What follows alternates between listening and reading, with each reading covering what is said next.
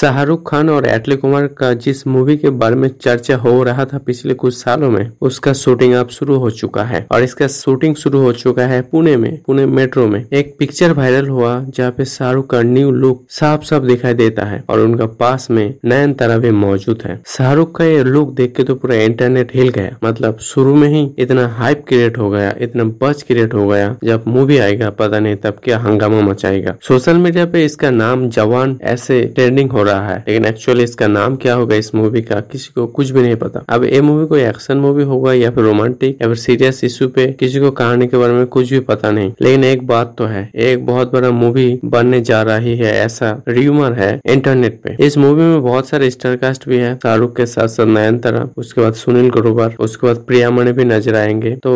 एक बहुत बड़ा मूवी बनेगा अब तक इंडिया का सबसे बड़ा मूवी और, और सारे रिकॉर्ड तोड़ देगी ये मूवी